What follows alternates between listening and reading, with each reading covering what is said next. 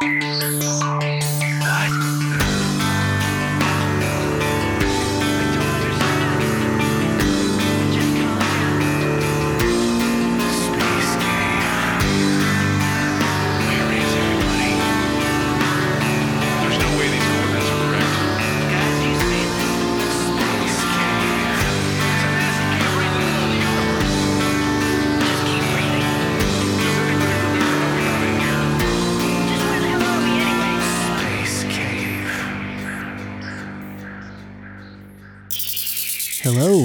the Space Cave. can hear those crickets a little bit. It's nice and calm in here. Whatever is happening out in the world, it's got you flustered, concerned, whatever that might be, it all just melts away out here in the furthest nether regions of space, tucked safely in. A big warg to all of you. Hope this finds you well. Hope you had a lovely uh, Pride weekend you live in the Los Angeles area, and you're having a good Pride month. And hopefully you feel warm and welcomed and loved and respected and cared for, whoever you are, as a human, as a citizen. Hope you feel good being alive and experiencing whatever this is that we're all seemingly into together. One of the things I think is great about it is getting to chat with people who are out there exploring just how far it goes. And um, this, uh, virtually no one more enjoyable to talk to about that than this week's guest. She's been on the show before, and I'm happy to welcome her back. Here's part three, I guess, realistically, with uh, Farah Alibay, a JPL scientist. It goes without saying, but her views expressed in this are hers and hers alone. They in no way represent the company she works for. There's nothing that would come up, I believe, that in any way would um, be subject to any, uh, you know, examination as far as that goes. But if there is, contact me. It's more than likely something I said. I really can't imagine that's the case. It just, it's good to get that out of the way and just say she's here on her own, talking and enlightening you with all things to do with uh, space and exploring. Enjoy. Do you mind if I am the one that Go for it. attempts to? So someone was Don't telling because hit is me in the eye. I don't think it's going to pop off like champagne. It shouldn't be that fermented. Someone told me that you Come do back two next and a week half for turns on Farah. these, Isn't and that way when you pop just the off the, cork, She's it's just open enough for the pleasure to cork to come with. out, but the basket the catches it. Oh. life. This has never just- worked for me. I always just And- open it and like it's like, champagne, where I push you down on it and pull a it. human being I used to work at a that- bar. Ah. intelligent and pursue I've never thing that hit anyone in the it's like eye. a max out level. So I know I'm kind of nervous. about, You're like shying whether it's away. a- I'll aim an it as far away from both of us as possible. Achieve their I'm going to take the whole Sometimes basket off because I don't buy that was a, theory. It's just- like I said, it's never. musician, But it was someone in a bar, whatever like a gentleman who like ran a bar. He was like two and a half turns. I'm sure the internet will know. potential. I think so because that was someone, maybe that was the I really want to do the thing with the their- sword their one day. work, Yeah. That's- that's and their my life goal. Okay, here we go. and not to wax too So I like but I twist don't it while I'm doing Farah's it. Yeah. example of that. As long as you hold it, I don't And, think uh, it'll yeah, pop come back off. next week. Learn Oh, I can about, feel it. Here it comes. There we Yay! Okay, The it's not bubbling up too much. There are bubbles. and especially but it's not colonize a place outrageous. like Mars. Oh. it's fascinating. It Love chatting with her. smells. Do you want to Uh, smell it Dan before we pour it? Japan. Or you can start We'll pouring, catch up with actually. I've been pouring travels. it back. with the Oh, beer like near the back. He microphone so people can hear like Welcome the back to foliage. Planet Japan, where All right, in space. let me try it. I don't know. I don't know if they'll hear anything. But. If you have suggestions, Oh yeah, you can hear it. beer or guests or topic, And how would you pronounce that? music, F O R E with a thing over at at T. Is it just four A? Happy to hear Forêt? those. Do Forêt. Best to make those happen. It's like a forest. And if you're a Patreon Oh. member, bonus content. I thought it would have um, equated to. bonus, Uh, okay, yeah, they have um, trees drawn on there. Uh, a There's a lot of continuation foam. the talk with Is- am I failing? about I think you're doing okay. You probably got to let it sit there an, uh, for a little bit. And there's some It went out on coasters there from the junk show if you want to put it on that. bonus. You don't have to, but Uh, I got a lot extra. I try to keep on track as much as Um, possible with new episodes coming out every week. Well, let's get right into it. and I, just- by you know, that, by I the mean, time we're done, I'll be done pouring. it really did foam up a lot. I know. It's weird because when I took the cork happen, out, it It didn't. really does go a long you know, way. champagne, you would expect that show. level of foaminess. Let's get out Let me take a This picture of song is that. called Just because Once it is You Know. So by a band so called Good Morning. foamy. Such like foam. It. See you next time. Thanks for stopping by the Space Cave. is apparently organic.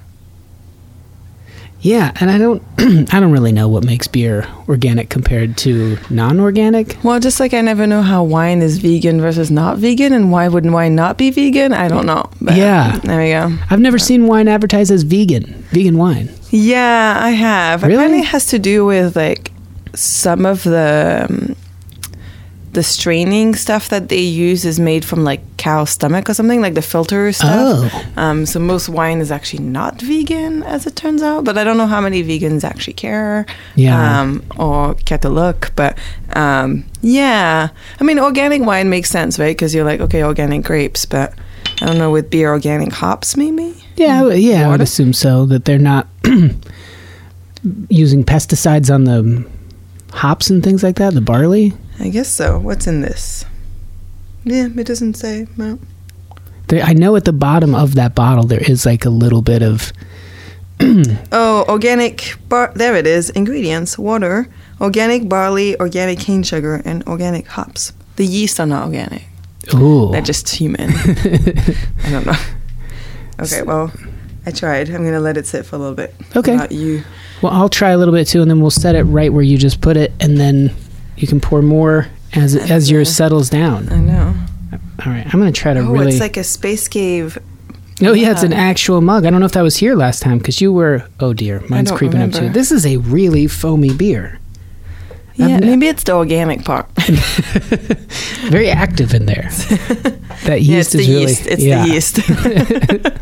Well, good to see you. yeah, you too. Thanks for coming back. I've been busy. Yeah, I know. You're we we're re, this as we recorded is a reschedule, and it feels so nice and quiet today. But earlier, when I was leaving to go run some errands, the same level of like jackhammering and stuff was happening, and I was oh, like, no, because last time we had to reschedule, it was just nonstop all day, and I didn't want you to make the drive, and we were supposed to be recording a little later, which the traffic would have been worse. Yeah. And then, man, it was brutal. And so that was unfortunate. And little did I and or we know, more so me, that getting just a chance, it's like seeing a comet to get a glimpse in, you know, like a brief moment of your schedule. You're busy. Well, I think you caught like my busy month, maybe, because I was traveling a lot. Mm-hmm. I was like, I was in Canada and then Australia, and then just got back from New York. So That's awesome. Um, yeah, yeah, I'm really jet lagged, but I don't know what time zone I'm in anymore. It's Mm-hmm. kind of like I keep just not wanting to wake up before 9 a.m., which is maybe just the way I normally am. I have no idea. At JPL, are they more sensitive to that? Like, hey, it's a human body. We know how they are. Or they're like, get over it. Uh, I mean, you can work, you know, as long, I feel like the core hours are like nine to four, but we work nine hour days, right? So most people work eight to five. Um, but like they, they're pretty flexible. Like if I, if I don't have meetings till 10, I might not show up till nine. But parking gets harder. We don't have enough parking for everyone that works there. So, um, so if you show up at nine, like good luck finding parking. So that's usually the the incentive, right? Like my sweet spot is like no later than eight forty five. Yeah, Um, just before the rush. but some people come in at seven thirty, especially people who have kids. They'll come in earlier. But Mm-hmm. I'm I'm pretty, like, and then it depends. Like if you have a shift, then you might be starting later or whatever. Are, is the organization as a whole, is there any level of like, not embarrassment attached to that, but sort of, it's sort of like the cobbler's children have no shoes or go barefoot or whatever that saying is that like, you're a logistics and precision and Oh, organization. And, and we like, don't have parking. Yeah, it's like it is is a known thing at JPL. Like it's been a problem in the existence of JPL. Oh, I think. okay. Like parking is From day just like one. the number one issue. Like we have town halls with our director, and number one question is, what are you going to do about the parking? but I mean, they manage it like on a day to day. You always end up finding parking, but it's like. It's not obvious. We, when I joined JPL, there were 5,500 employees, and they just built the new parking structure, so there was space for everyone. And since then, we've grown by a thousand employees. Whoa. So now we're at 6,500, but it's not really sustainable. Um, so you know, over the next five to ten years, we'll probably we'll probably get smaller again to about 6,000. So then, does that make the parking issue go away? And then sometimes we have contractors that come in. A lot of people telecommute. So, for example, like Thursdays. Like if I come in at the same time every day, there's more and more parking available as the day as the week goes on because I think people just decide to work from home later on in the week. They just give up. um, but I think like the core days, even for people who telecommute, like most people will come in Mondays and Wednesdays, so those are pretty hard to find parking on. But like Fridays, you can show up at Anytime. well, every other Friday we have off, and then every other Friday is an eight-hour day. So there's a little bit more of a of a like rollover of people, and then more people tend to work from home that day. So uh, when you say so, it sounds like it's like, hey, I want to work from home, no big deal. But people come in there because they want to. They certain work they want to get done is there. Um, well, so not everyone can work from home, right? Like you have to apply to telecommute, basically. Um, and like it doesn't really make sense for you to work from home if you live really close by. But um, and it also depends on the work you do, right? Like if you're working like I am, like on a rover and you have to be doing testing in the test bed or whatever, like you you have to be there because the test bed is right there. Like your robot is there. Sure. So and that's you know, and then the techs and all those people. Or like the gardeners, like they can't telecommute, right? So, so, but there are some people that can, and it's it's dependent on what type of work you do, when your meetings are. Um, a lot of time, I find it still way more helpful to be in meetings in person. But on my last project, when I worked on InSight, sometimes you know I'd have four meetings during the day, and they were all with Europe early in the morning. Well, it doesn't matter where I am, or whether I'm wearing Yeah. PJs or a shirt, um, because you know they're in Europe. So, so in those cases, often what I would do is take my meetings from home in the morning, you know, relax and because they would start at 6 a.m and i didn't really want to drive in and then just go in later in the afternoon. So so i mean there's some flexibility. It just depends on people. And what what are you communicating with people in Europe about specifically? um, so when i worked on InSight uh, the uh, instruments that are on InSight were donated by different space agencies. So the seismometer came from france. So um, we helped them leading up to launch doing all of that testing analyzing the results. So we discussed things like issues that were coming up or questions. Um, and then after launch, um, all the way through to before the InSight landing, which was last November, we were looking at okay, how do we prep for ops? Uh, you know, we have to prepare templates of code, basically what we call sequences of okay, this is what we would do on for this situation, this situation, or when we want to do this. So we would discuss all of that and get them ready to do that. So because they loaned you the stuff or donated the stuff, is it similar like if your neighbor gave you a lawnmower and then you were like, "Hey, we've been cutting, we're getting pretty good results, but this is happening," and they'd say, "Oh yeah, you got to keep in mind. Remember, I told you do this, turn this little thing." Yeah, in some cases, like for some instruments, it's like that. Um, it, it depends on how the project's set up. So often it's like that. In the case of this seismometer, for example, it's more like if your neighbor has a lawnmower that he gave you, but then he also came and cut your lawn. Like mm-hmm. he just did it for you mm-hmm. using like you know. So so it's kind of it's more of a like yeah, I'm giving you this instrument, but really I want to take part in this activity, right? It's Oh, like- yeah. So yeah. Is is JPL and NASA's are, are we still kind of the cool kids on the block? Do people want to be involved with what we're doing? I think it's pretty reciprocal, at least with Europe. Like we get involved in most of the things they do when it comes to Mars or other planets, and they get involved in the stuff we do. So it's it's kind of like, hey, someone's going somewhere cool. Let's let's give them something and get involved, right? So a lot of the science is uh, like kind of doesn't have any boundaries. You kind of just share. Like, oh yeah, you're the prime on this, but here's a radio. like whatever. I when we started, I was gonna say like let's get right into it. I was thinking because uh, this 2050 humanity may be no longer around, or like every day there are new climate science sort of reports that we're in trouble. Mm-hmm. And now you have this global initiative where it's not just hey we want to beat you to the punch or we're going to be the first ones on Mars. Does it feel more universally like united globally? Like let's get out of here and at least see what's out there. Yeah, I mean it's weird because I still don't think that like our reasons to get to Mars, at least for humans, right? Like they're not gonna, we're not gonna go colonize Mars, right? That's not gonna happen. It's an impossibility at this point, right? Even if we No. knew like tornadoes and clouds of ash and all the volcanoes erupting and no more agriculture and not enough sun or UV rays getting to humanity and we're in deep trouble. I still think it would be better to be here than there. Like it is a minus 150 Fahrenheit on, on Mars where we are, where InSight is Oh at my night. gosh. Like, it's not fun. Like you can't have liquid liquid water because the pressure is not high enough, right? so I mean, yeah, like going to Mars is cool, and and there are definitely a lot of things that we're learning about our planet by go, by doing these missions. But I think people kind of are kidding themselves if they think that the solution to to to what's happening to our planet is just to go somewhere else, especially not on the scale we're talking about. Right, like, we're talking about twenty five years, thirty years, right? So Yeah. um, like no.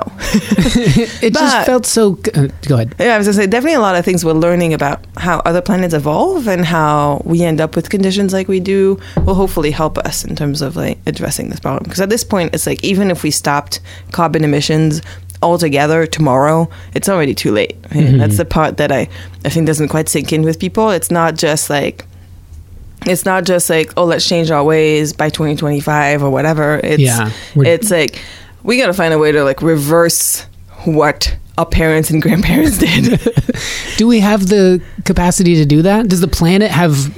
I mean, if you were guessing, would you say does it have the ability to, like a lizard's tail or something like that, like grow back to some degree or repair itself? There's apparently evidence um, back from like from the records and glaciers and stuff of um, the Earth undergoing really high carbon levels just through not again not the way that we. I'm not. I don't know how we. You know, it doesn't show how we got to there, and it, it's very obvious that what we've done to our planet is increasing the carbon levels much faster than we should. But, um, but we have seen in the past the planet have this really high level of carbon levels, and then it somehow recover from it by itself through sort of natural cycles. So we're aware that these cycles happen, but they happen on like thousands, millions of years basis. So, so yes, the planet does have its own its ability to recover from from this, right? Like, so the planet itself eventually will come back, but and I think the way I would put it is humans as a species would probably survive because we'd find ways, but civilization would not, right? Like that's the difference that we're talking about. Like, It would, not. would it be? I think about it as like witnessing it from Los Angeles, where like the ash clouds and everything, and people just suffocating all around you. Everyone you see coming out of their homes, there would be a handful of weird survivalist nuts or people that had a, a gene that we had no idea existed. yeah, something like that. Or- 25 people, and we 50 won't have people. enough food and, and Right. like you know governments would collapse and things like that. I mean I feel like this got very doomsday very fast right but that's what we're, t- we're talking about right is more Mm-hmm. eventually yeah maybe the planet will recover by itself but but if we like if you want to survive along with your buddies then like maybe find a way to and and there's been research in that right like research in right, how to decompose plastic how to absorb um, absorb carbon from the atmosphere and things like that and and I'm confident that well, you have to be confident, but I guess I'm confident that if we put our heads together, we'll figure it out, right? Like the ozone hole, we figured it out, right? And it, it was it was a, a global initiative, but it, it really does need to be everyone needs to be all in to investing into that to fix it. I don't know if you remember this, but in the 80s, um, aerosol, aerosol hairspray was a big deal. Mm-hmm. And all the commercials, it was people like spraying a giant cloud. And then that's become almost like smoking, where you go, oh, what are you doing? You're smoking? Yeah. You're using aerosol hairspray? and I don't know Well, that it's not the use. same technology anymore, anyway, right? Like they don't have the oh, it's diff- it's more environmentally, but still similar can. But I feel like the pump action is more popular now, maybe. yeah. I think it's just yeah. So did we like? Did we through advertising? Did we subversively Well, talk people like- into behaving more appropriately? Was it the Montreal Agreement or something that f- fixed it? Um, I do Yeah, I think it was something. Yeah, I think it was something called the Montreal Agreement. Um, I, I seem to recall because I was born in Montreal, and I was like, "Oh, Montreal Agreement." And, um, but yeah, no, it was like similarly to the Paris Agreement, but a little bit more binding, right? Like the planet as a whole came together and was like, "Okay, like." Like I think there's stuff in fridges also that affect ozone, right? So like with Oh, Freon and stuff? Yeah. Yeah. and then and then yeah, spray and stuff like that. And so actually, it came from policy, right? The governments, and that's where it has to come from. Companies in a capitalist country will sell things as long as they're allowed to. Yeah. Um, but when it comes to policy of like, okay, we're not, you know, we're gonna roll this out, we're gonna do X, Y, and Z. Within a few years, they were able to stop emissions, and then the planet recovered by itself. Right? Uh, Would you like to hear a weird anecdote that tangentially ties into that? That I just think is, for me, has always stood out that some of our preconceived notions and or stereotypes about places aren't entirely accurate. I was moving to Texas, and I knew um, I needed to get my air conditioner fixed in my pickup truck, so I went to a chain purposely so that like if anything happened with it, I could be like, oh, they have one of those branches of Uh-huh. that chain here. So I do get the work done in California. I drive to Texas. It breaks immediately. I go to the shop and they go, we can't do anything. And I go, ah, ah, ah, I have a one year warranty on it, and it's been you know three months. Yeah. And they were like, well, California was using Freon. And this is Texas, and we outlawed that, so we use R134A. They were Oh. ahead of California, What? and I thought my head was going to. I was telling people that, like, I How long ago was this? this was in 2004. Huh. So they were ahead of the curve, and I feel like they just got no credit for it and continue to get no credit. But like the Yeah. Don't Mess with Texas Litter Initiative, litter I feel like is a little better there. So there, I feel globally if we can, similar to the pump hairspray or whatever it is, like either make it, hey, you're not being very whatever, you're not being very Texas by doing Yeah. that. Hey, you, like you're not driving an electric car, you non-Texas piece of. Well, it's funny because I was I was in um, so I was in Montreal right for a conference, and literally on the radio, there were advertisement for just electric cars in general and i think it, it must be coming i don't know from the government or maybe like some coalition of electric car vendors right but um, so like they have the same thing as they do in california where like you have a line that's just for electric cars but but electric cars are way more prevalent there because i think the the range that people travel and the range that the cars go is fairly decent. Um, there is the issue of winter and range reduced in winter, but but yeah, there was an advert of like. You're not driving an electric car. What are you doing? Like behind, like a century behind everyone else. we have plenty of options on the twenty thousand dollars. Come and buy your electric car today, and we'll give you all of these tax credits. But then it's like literally was just like generally being like, oh, you dumb dumb. Like, you're so far behind the curve. Like, this is not cool anymore to be driving gas. Yeah. Buy your electric car. um, and it's funny because um, the majority of people I know that are like either have an electric car or like are in the market for one because it just doesn't, you know, the, uh, everyone that I've talked to, they're like, oh, yeah, my le- next car is going to be electric or like, oh, at least have a plug in hybrid or whatever. So, um, more than yeah other places I guess that I've seen. I, I mean I don't know. I don't hear on the radio here like, "Hey, you Californian, buy your electric car today." the, Luckily, Tesla's become sort of a status symbol in a weird way. Like, yeah, yeah, that's true. Although Teslas in Canada don't do very well because they were Oh, not yeah. they were not designed for the cold, and they do very very poorly in the cold compared to other companies. Um, Mm-hmm. And I think here. Yeah, here in California, they're kind of like a status, like, oh, I got my Gucci bag and my Yeah, Tesla yeah. car. But uh, in terms of what you get for your money, it's it's maybe not as good as other companies. But what they did do is they brought they brought electric cars to like mainstream, right? Like that that was always that goal. It was like, well, if we go do it, it's going to push competitors to come along and do it, and they absolutely succeeded in doing that. Um, I feel like it all uh, uh, managing all those things like um, an economic system that you want to flourish with. You know, you could say like, well, given no regulations, people will just be unethical piles of garbage, and they'll do. But then you could be like, what if you can marry the two, and it's you can make the most money by being the most efficient or the mo- using the most renewable stuff. We I feel like that's out there. I feel like that's, and I still believe in America achieving sort of a walk getting to the moon first kind of everyone Yeah. having pride in that like we did it Well, I think I was reading somewhere um, recently that the cost of reusable energy sources, because it's dropped so much from technology increasing, is now all around cheaper than using gas or coal, right? Again, and I can't remember what, yeah, what, in what context I was reading about this, but so apparently that is true. It's just a question of then demand and like building on like having the resources to build it but like per kilowatt any form of reusable energy now is cheaper than gas or coal. Um, so yeah it's i feel like part of it needs to be national pride you're right but but or like you know because like with the LADWP you have the option of saying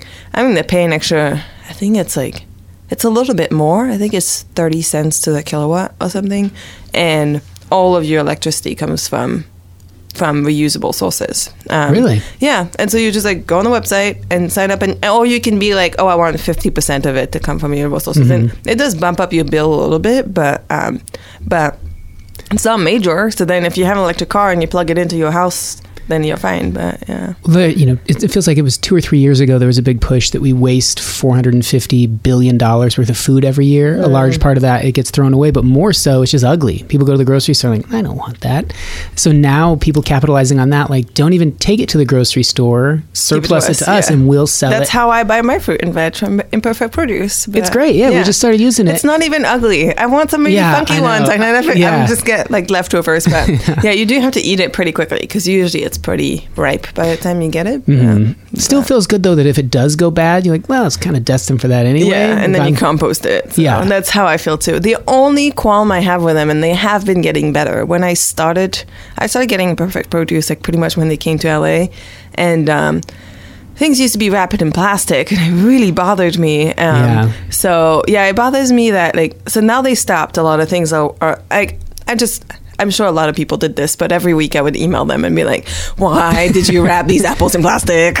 Yeah. Please stop! I don't want this." You made a difference because our first box, it was all thrown in. Like I feel like I just always hated those little flimsy plastic. yeah. You know, when you go to the produce section, so I never, I would just throw my stuff in a basket and be like, "It's got a skin on it. I think it'll be fine." I'll wash it. I remember people looking me at me weird when it would go down the, you know, the the belt Yeah, thing at the check. I don't wash care. it. Right? Yeah, I'm gonna Either wash way. it. Like the stuff is probably not as bad as what got put on them in the field. That's so, how I feel. Yeah. And we got our box, and it's totally just free range in there. And I was like, "This is great." Yeah. There's a couple things wrapped in paper. Yes, that I can live they with started, that. They started wrapping in paper, which was really nice. Like sometimes I get that dates, and it used to be that they would put it in a plastic bag, and now it's paper, and I'm like, thank you.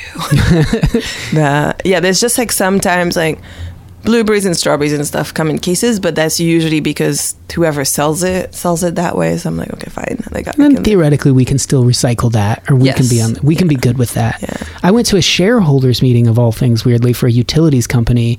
A lot of old people, and they're kind of viewed as like, "You idiots caused this," Mm-hmm. and it was really refreshing and sweet to see. They're there to make sure their money's doing well, but more than that, they, the ones that asked questions stood up and kept constantly referring to their grandchildren. yeah. What are we doing there? I'm, you know, I'm glad you guys are ahead of this. I'm glad you have an initiative, and the company was was doing well as far as. But they were comparing it to like, you know, Xcel has a, a stronger initiative in the next 20 years as far as renewables or things like that. But they could offset and say, yeah, well, Xcel uses this. Like, they're still their biggest source is this. Yeah. Ours is this. So I, I just, to me, I felt like that was exciting to see. Hopefully, people are doing the right thing. I think so. Even when there's money involved, I think people still want to be like, no one wants to see these smokestacks and just plastic floating around everywhere. People like nature. There's no one that's rooting for that. And yet, if you are aggressively for like conservation and stuff, people, whoa, hey. Yeah. At least that group does. And yeah, it's strange sometimes. But I think over the past few years, especially, I mean, the internet is a wonderful place for that because it makes people aware of the impact of what they're doing, right? So, and there's a lot of it that's education or lack thereof, and and I think over the past few years, people have clued into the fact that education is going to change people's minds about what's happening, but um, but now we just need kind of the policies behind it, I guess. Mhm. But but yeah, I mean, I've seen a lot of people kind of take it into their own hands of like, okay, I'm going to make a change and do Yeah. what I can. But Well, it's good to hear that even if things go disastrously here, it's still better than Mars. And then when oh, always, um, Jason Rabinovitch was here a while ago. Yeah. And we talked about it after, we're not even on the podcast, we're talking about getting to Mars, getting humans.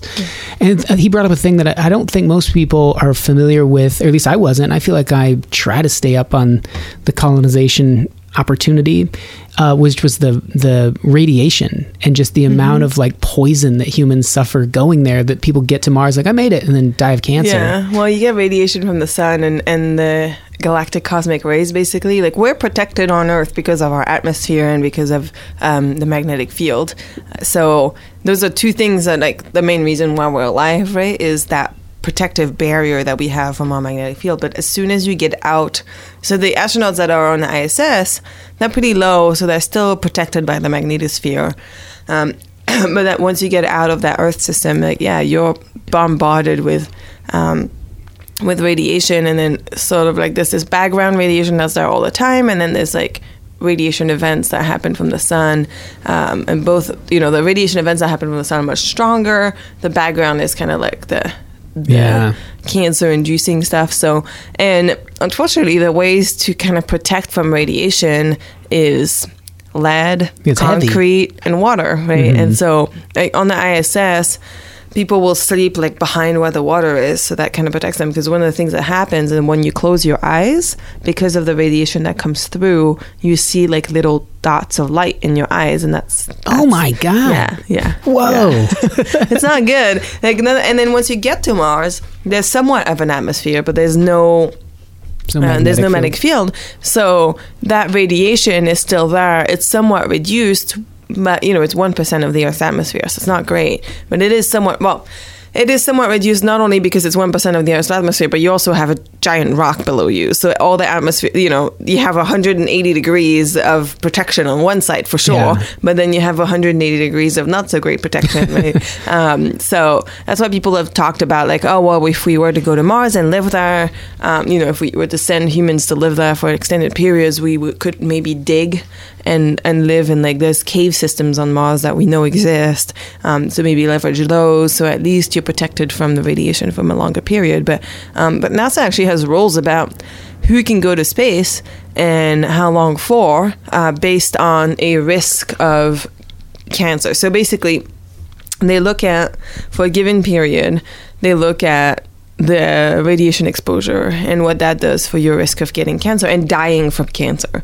So what that means is usually older people um are more likely to be eligible than younger ones because statistically you don't have that long to live. So even if you get even if you get like bombarded with radiation, uh, you'll probably die of something else first, right? So that's kind of so it's funny. So as it turns out, if you read those documents, like old men are ideal because I guess That's women great. are more susceptible, but like you know, like seventy year old men is what you want to send out. I to- watch so many things go past me, and we all do. You watch the Olympics, and very quickly into your life, you're like, "Damn, I'm older than every Olympian. I'm 24," and then on and on, and then you're like, Mm-hmm. You're "I guess I can't be an prime. astronaut prime. I still got years and Yeah, years. years. feels great."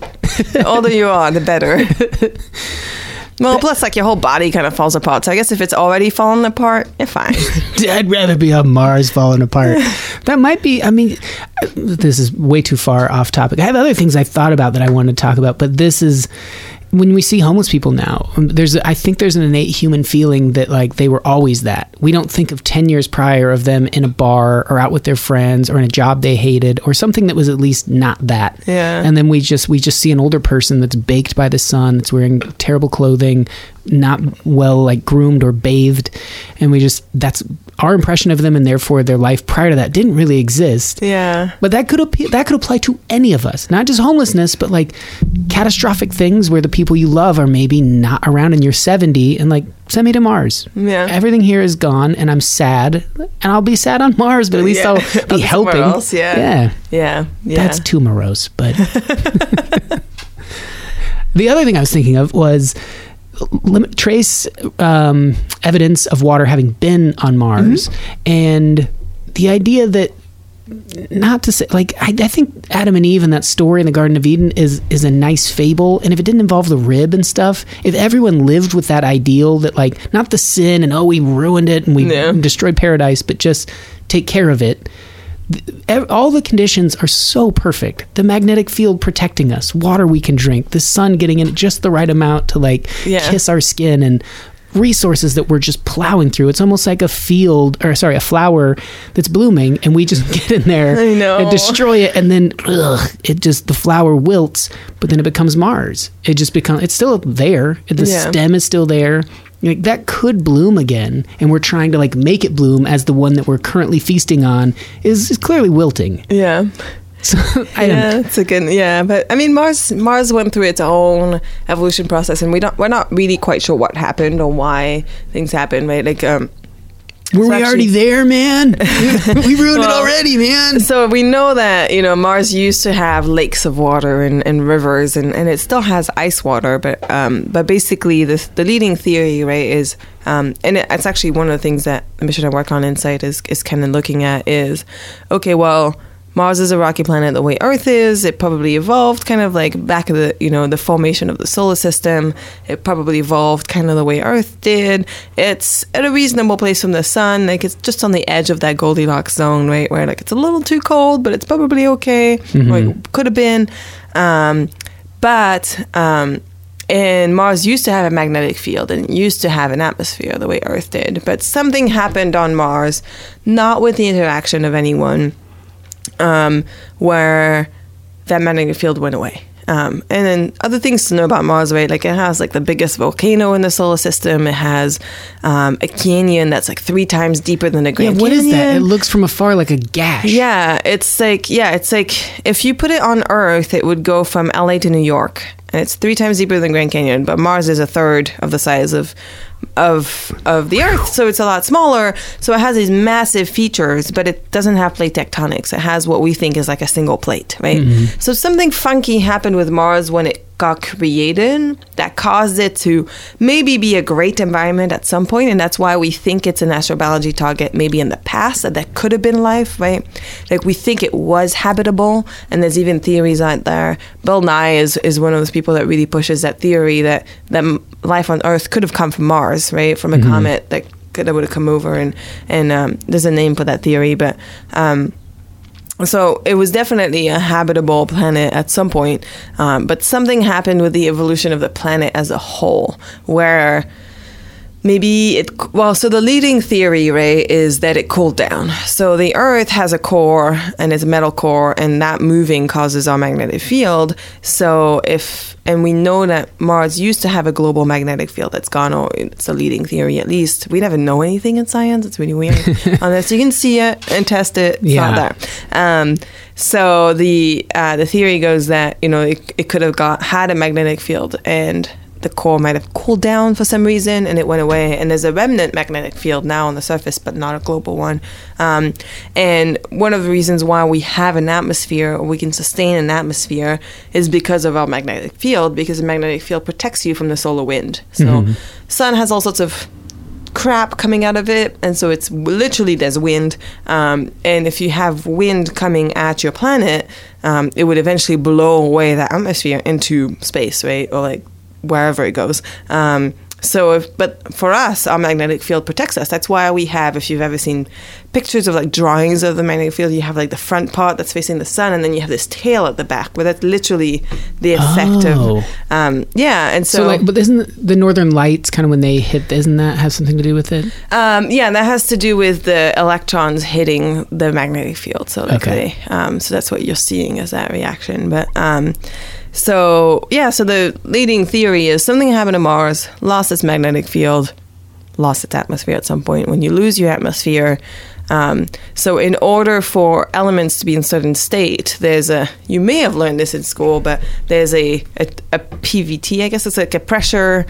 Um, so there's a basically a pressure temperature plot where you have at a certain pressure and temperature, your element will be in either a solid, liquid, or gas form. Oh right? yeah, and then I didn't like do great in point. thermodynamics, but I remember this. There's like a triple point where they, you Yeah. know, so um, so so if you don't have enough pressure, certain elements just can't exist in liquid form. They might be able to exist in solid or or um, gas, but not in between, right? And so that's what happened to Mars. The pressure dropped so low that water can no longer exist in liquid form. It has to be. Um, and now people have talked about like, well, maybe subterranean water could exist because pressure is higher there, and, and so you may have the ability to have water there. But, but we do have, you know, Mars has ice caps um, that sublimate every year, so. to go they'll- straight from ice right into vapor. yeah, and then so you know, depending on the season, it'll be ice at the South Pole, and uh, when summer in the South Pole comes along, it sublimates, and then it it it forms ice again. It freezes again up on the North Pole, um, and back again, right? And and one of our old missions called Phoenix looked at that. It looked at it landed on the North Pole just before the Martian winter had 90 days. And so it was literally a 90 day mission because they knew they wouldn't survive the winter, and it was looking at the ice forming on the surface of Mars. But yeah, Phew, Man, what would it be like for a human to be there? cold. I mean, yeah, I feel like I mean, if you think about it, like it's cold enough at the poles that like the solar rays are snapped off of the spacecraft, so it's cold. Whoa. Yeah, so you, you know, if we sent humans, we probably send them at the equator, which is a little bit more temperate. Mhm. By temperate, I still mean like minus- Instant death. I mean, it's really cold, right? Like a minus hundred degrees, and you know, like colder than, and then like maybe like ten degrees during the day. So like you know, because people always say like, you know, this summer, this winter on on the East Coast, they had really cold winters, and they were like, "Oh, it's colder on he- here than it is on Mars today." And it's like, yeah, Martian day, but the problem is if you don't have an atmosphere, the temperature that your feet would feel versus the, what your head would feel is like significantly different because Really? yeah because the sun like the sun has such a big impact on like you know and then shadow versus light and all of that it's it's it's way more uh, drastic than it is on earth just because you don't have an atmosphere that like that convection that Wow. happens and that uh, kind of thermal stability that you get. Um, so the surface of Mars might be warmer because it is able to um, sus- like keep heat, right? So and like in the afternoon, for example, on the ground it might be warmer than it is up where your head is, but vice versa in the morning when the sun comes out. So Everyone would be making hammocks and stuff, yeah, I or guess hanging out on the top of ladders. I don't know. Yeah. Oh, well, I mean, in the evening, you might want to be closer to the oh, ground. Oh, closer it's to the ground. warmer. Yeah, yeah. But yeah, so it's just like this. There's weird temperature gradients, but then like yeah, if you don't have an atmosphere, when the sun goes away, it gets cold, really cold, really fast. Like it's like instant, right? It's not like here where it like slowly gets colder. But yeah. Yeah, I'm from the desert, and it would in the summer when it's 100, you know, drop down to 70. Yeah. So magnifying that by So- quite a substantial Yeah, amount. but that it's similar, yeah. Horrifying. Yep. Now, I because I think when people hear about the trip to Mars, the idea of it, there's just one or two little hangups, and then once you start hearing more and more stuff, like this seems impossible. There's too much risk that like something happens to someone's suit and they're instantly dead. Yeah, but that that's true. Like, on I mean, I feel like if something happened, if you had a leak in your suit, you could still fix it on Mars, right? Like they would probably have habitats that are pressurized and things like that. But um, I mean, I think I'm always like back and forth, right? Like, yes, there are a lot of challenges with getting to Mars, but they're all they all can be addressed with time and money, but. But I think what people need to realize is it's maybe not as easy as it looks in in movies, right? Or what it, it's nowhere near as easy as going to the moon, right? Because the moon, Yeah. you you're out there in three days, you hang out for a day, and you come back. Like, cool, that was a weekend trip. Yeah. right? like takes me longer to get to like Death Valley or whatever. but um, but you know, it's kind of like. It, it, is it is a weekend trip. So like mentally one of the things is like yeah if i'm gonna go to the moon for three five days or however long it takes and, and hang out there for a little bit and come back i'm gone for two weeks. Cool my kids have not changed. The earth has not changed. Uh, you know there's a one minute time delay with the earth or not even. So i'm still able to talk to people and like nah, if i don't talk to my kids for a week it's not the end of the world. But when you're talking about going to mars you're like all right so it's going to take me six months to get there. We're going to stay there two years because well that's about as long as it takes for the planets to align again and if i'm going to travel six months then why would i go for two days? And so so you go for two years and then you come back and it takes another six months. So now you're talking about three years in space with seven people that you may or may not like. Yeah. um, and in like you know six months you're like in a capsule going nowhere fast. So um so it's kind of like all right hey Good. dude you're still here today. Hey, nothing has changed about you. Okay let's continue. And like you know whatever music or movies you brought with you is about as much as you get. And you got to spend half your time maintaining the spacecraft and the other half exercising if you don't want your your muscles to go to to like you know pudding so Yeah, two um, years you'd be in like that Scott Kelly territory where your bones are expanding and your Yeah, so people have been looking at um, whether once they people do land on Mars, whether the Mars has a third of the gravity of the Earth, right? Like whether that would slow down the muscle atrophy and the bone density depletion. But that's definitely something that we don't we don't really know. Yeah. Um, you know, long term effects like that, right? Like Scott Kelly was in space for a year with zero gravity, which would mimic getting there and back. Um, but who knows what happens when you do land on the surface? And you know, what if they land and they can't walk because you know when astronauts land back, they can't really walk. There's no one to push your, Yeah. you know, there's no one to push your wheelchair there, so you, got to figure it out somehow. so, um, so yeah, it's interesting to um, to think that through of like how would that work, right? But, Yeah, it seems. I- read uh, "Packing for Mars" by Mary Roach. Mm-hmm. Talks a little bit about that sort of stuff, and it seems. I'm glad that you guys are the ones thinking about it because then you always seem to come up with solutions to it, which is really impressive. Yeah, there are solutions out there. It's just, and I, I think if we put our heads to it, there would be solutions to it. But then I don't think there's ever a solution to like the mental aspect of it. That's just kind of like you got to pick people who, I mean, there's people out there that um more likely to be able to survive more isolated environments than others, right? And and we have the technology to enable communications and things like that way better than we did 50 years ago during the Apollo times. But but yeah, I mean, imagine the fact that like when you're on Mars at certain times of year, it takes 12 minutes for your communication to get back to Earth, and then 12 minutes for it to get back. Mm-hmm. So so then you're talking about not being able to have a conversation with anyone else but the people that are next to you. Unless Like, you're extraordinarily patient. yeah, it's like hi, and then 12 minutes later. I guess it's like the old telegraph or something like that. Send a yeah, telegram, you know, yeah, like, but it's not like a human conversation. Send money, full stop. Yeah, I wonder if you can tweet from Mars. Probably. Probably, yeah. There's Yeah, not much in the way to like Yeah. get you by that. So that'd be good. You'd be connected in that weird way. Yeah, So you you'd can be tweet, and then if anyone comments on anything, it would take 24 minutes for you to find out. So you can like, you can't just freak out of like, no one's liking my post. I'm going to delete it right now. When you talked about going to Death Valley, so say that's a one, you know, you can come to Death Valley, call people, get over here, it's great, and they hop in the car and they're there. That's level one difficulty Mm-hmm. compared to like say pre-telegram days or something where, or Lewis and Clark, or a, a family going in a wagon train over the Sierras. Yeah. Say that's a ten, but the scale is actually to one hundred. Where would Mars rank? Way up by hundred, or do you think it's in the eighties? Oh gosh. Uh, I mean, I was gonna say 100 before you told me the scale was 100. I mean, you're on a different planet. I mean, like I get it that like going on your little horse across the Sierras is like no fun, but like if you're going this summer, all you have to worry about is like falling over or like dysentery, I guess, which is always what I die of in like the, Oregon, Trail. so I mean, there's like issues with like stuff like that, but like, at least you have air to breathe. Yeah. and like you know you can kind of protect yourself. Um, You didn't get bombarded by radiation. Yeah, Your bones yeah. didn't deteriorate. yeah. I mean, there's no like bears in space, so there's that. At least you don't have any But that's a lot of protein. Exactly. Uh, um, yeah, if you run out of food in space, you're, you're kind of screwed. Whereas, like, Yeah. you're probably fine if you're in the Sierras. But Mhm. so I don't know. Maybe maybe 80. I don't I don't know what would be harder than going to Mars because where else would we go? Uh, Yeah. Yeah, it's kind of next in line. Titan, is that way too far off? Not even close? I mean, Titan, we've only ever sent one lander. I don't know. So it has an atmosphere, right? It rains methane on Titan, so it's kind of weird. But Whoa. but it takes like seven years to get to Saturn. So I don't I don't know that we would.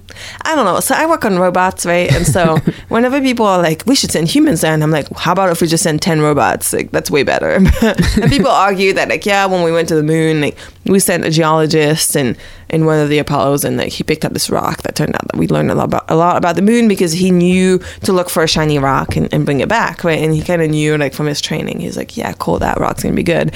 Um, but and they're like, oh, but robots can't do that. They can't do like opportunity science like that, or just pick up a rock Oh, and bring right, it back. yeah. It's like, nah, but they can They though. could, yeah, we're it's getting- like we take pictures, like when we're on Mars with our rovers, right? Like we take pictures of the whole panorama. And then you have a team of 100 scientists that are like, oh, look, cool rock. And then you go pick it up, right? Like, literally. Um, so I feel like, I don't know. Like, to me, I'm like, if we, if we got half of the budget that human space gets, like we would be everywhere. We would know everything because it's just like it's it's a lot easier. I mean, uh, robots don't poop. They don't care about. They do care about radiation to some extent, but like it's a little bit easier to protect their brains because it's a little bit smaller, and then you just put a lead around it. It's fine. Yeah. Um, you know, they don't they don't have to breathe. It's a, you don't have to bring them back. They don't get lonely um, as much as I like to think that they get lonely without me, but they don't. um, so it's kind of like they kind of do their own thing, and then they get there, and we get to do. I think with the advancement of the internet and communication technology, like, it just enables hundreds of scientists to be on the ground. But but it's not as inspiring as saying like so and so went to the moon, obviously, which is kind of like how they get people, how Yeah. they suck people in. Right. how- that's the propaganda of human space. that's how I became an aerospace You- engineer. But you got to make a robot that's personable. So then people Yeah. will start to see like uh they'll feel That's what our social media team is for. yeah, look how like Wilson the volleyball in Castaway. People were sad when he floated away. We could do that with a robot. yeah, I feel like the Europeans did a way better job at that with Rosetta and the little the little rover that landed on on. I don't like, know They one. had this cute little rover, and the Japanese do really well too with their little animations. Like all Mm. of their robots are really cute, and they kind of We need that. we like have naming contests and bring people's names to Mars, but um, no, our social media team is pretty awesome at like making things more relatable and personable, right? Um, all of our spacecraft have Twitter accounts, and they will tweet from the first person, which is really great about Yeah. what they're doing. Um, and and we do, you know, they. I think people have realized over time that, like, yeah, communicating better with the public and the opportunity that we have with social media is pretty incredible. But Yeah. Well, speaking of your robots, are you, how are you enjoying this fillet? it's good. It's I good. really like it. I a I, nice af- Friday afternoon beer. I agree. And I, when you mentioned, you know, the Belgian style that you liked, this was in my mind what I was hoping I was getting in this bottle. Something very afternoonish, Yeah. fresh, crisp. I, I really like like it. Yeah. Um, are you up for doing a little more? Yep. Okay, take a little break and then. Oh, wait, I want to talk more about you and specifically. It seemed Rolling Stone magazine. Come on, a Oh, lot of cool stuff since we. Come back next week. More with Farah. Isn't she great? She's just the best. She's just a real pleasure to talk with. I like the way she's living her life. I like the way she thinks. I, I, I just like you know a human being that's that intelligent and pursuing the thing that it's like a max out level. So many stories you hear about, like whether it's a an athlete that just never quite achieved their potential. Sometimes it's someone that was a you know extraordinarily good musician, and for whatever reason they you know maybe they had substance abuse issues. They never achieved their potential. I think it's awesome when someone uh, is doing that when their their work and their passion and their ability all aligns and not to wax too poetic, but I, I feel like Farah is a good example of that. And uh, yeah, come back next week, learn more about the difficulties of traveling through space, and especially trying to colonize a place like Mars. It's fascinating. Love chatting with her. Uh, Dan is back from Japan, so we'll hopefully catch up with him soon, and hear all about his travels. Welcome back. Welcome back. He lives in Australia. Welcome back to the planet, Dan. Japan, way out there in space. I don't know. If you have suggestions, uh, beer or guests or topics or music, you can email pings at spacecave.com. Happy to hear those and do my best to make those happen. And if you're a Patreon member, bonus content from time to time. There's um bonus continuation of the talk with Eric Krug about American history. Apologies that there wasn't a uh, normal episode last week. It went up in the Patreon only as the the bonus. Uh, I apologize about that and try to keep on track as much as possible with new episodes coming out every week. Uh, and and people that contribute to the Patreon greatly help with that. This this show is ad free and made possible by contributions from listeners just like you. So thank you for making that happen. It really does go a long way and helps with the show. Okay, let's get out of here. This song is called Once You Know. It's by a band called Good Morning. I hope you like it. See you next time. Thanks for stopping by the Space Cave.